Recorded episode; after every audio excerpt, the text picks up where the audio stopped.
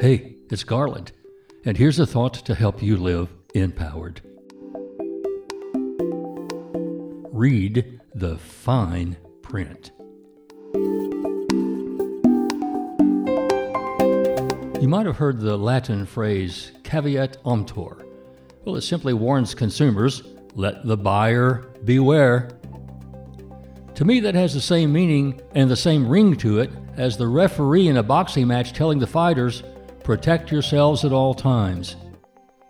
You know, it might surprise you that the truth in advertising laws do not actually require the seller to tell the truth, but only to tell you that they're not going to be completely truthful. That information is called a disclaimer. It ends up in the small, fine print somewhere in or on the advertising. A disclaimer just simply renounces or repudiates or denies a claim or disavows it.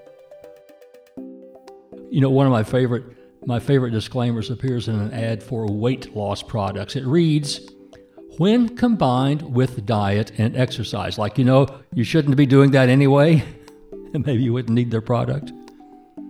Then there's the disclaimer for the diet and exercise products saying results not typical. All the wild claims they make about the weight you're going to lose, results not typical, small print. You know, I'm not claiming that all advertising is deceptive. I'm only saying check out the details. Read the fine print. Protect yourself at all times. The details are in the fine print. They're hidden or obscured, and often, often they're there to fool you.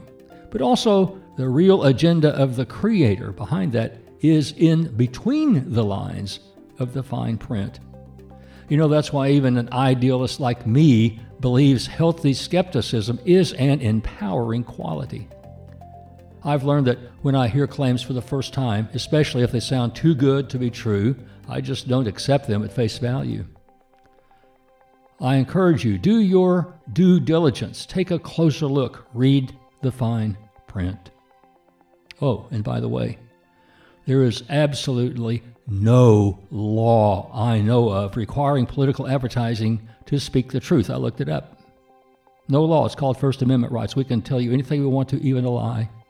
So, a word to the wise every political ad contains fine print that's so small that it's almost invisible. There is absolutely no truth accountability for political discourse, except, of course, the character of the candidate and his or her supporters.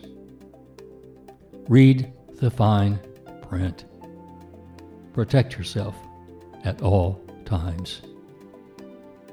I'm Garland McWaters. Live empowered by unleashing the creative energy of God love to make the world around you more wholesome and joyful. Enliven the heart, enlighten the mind, encourage the spirit, and enlarge the expectations of living in yourself and in others.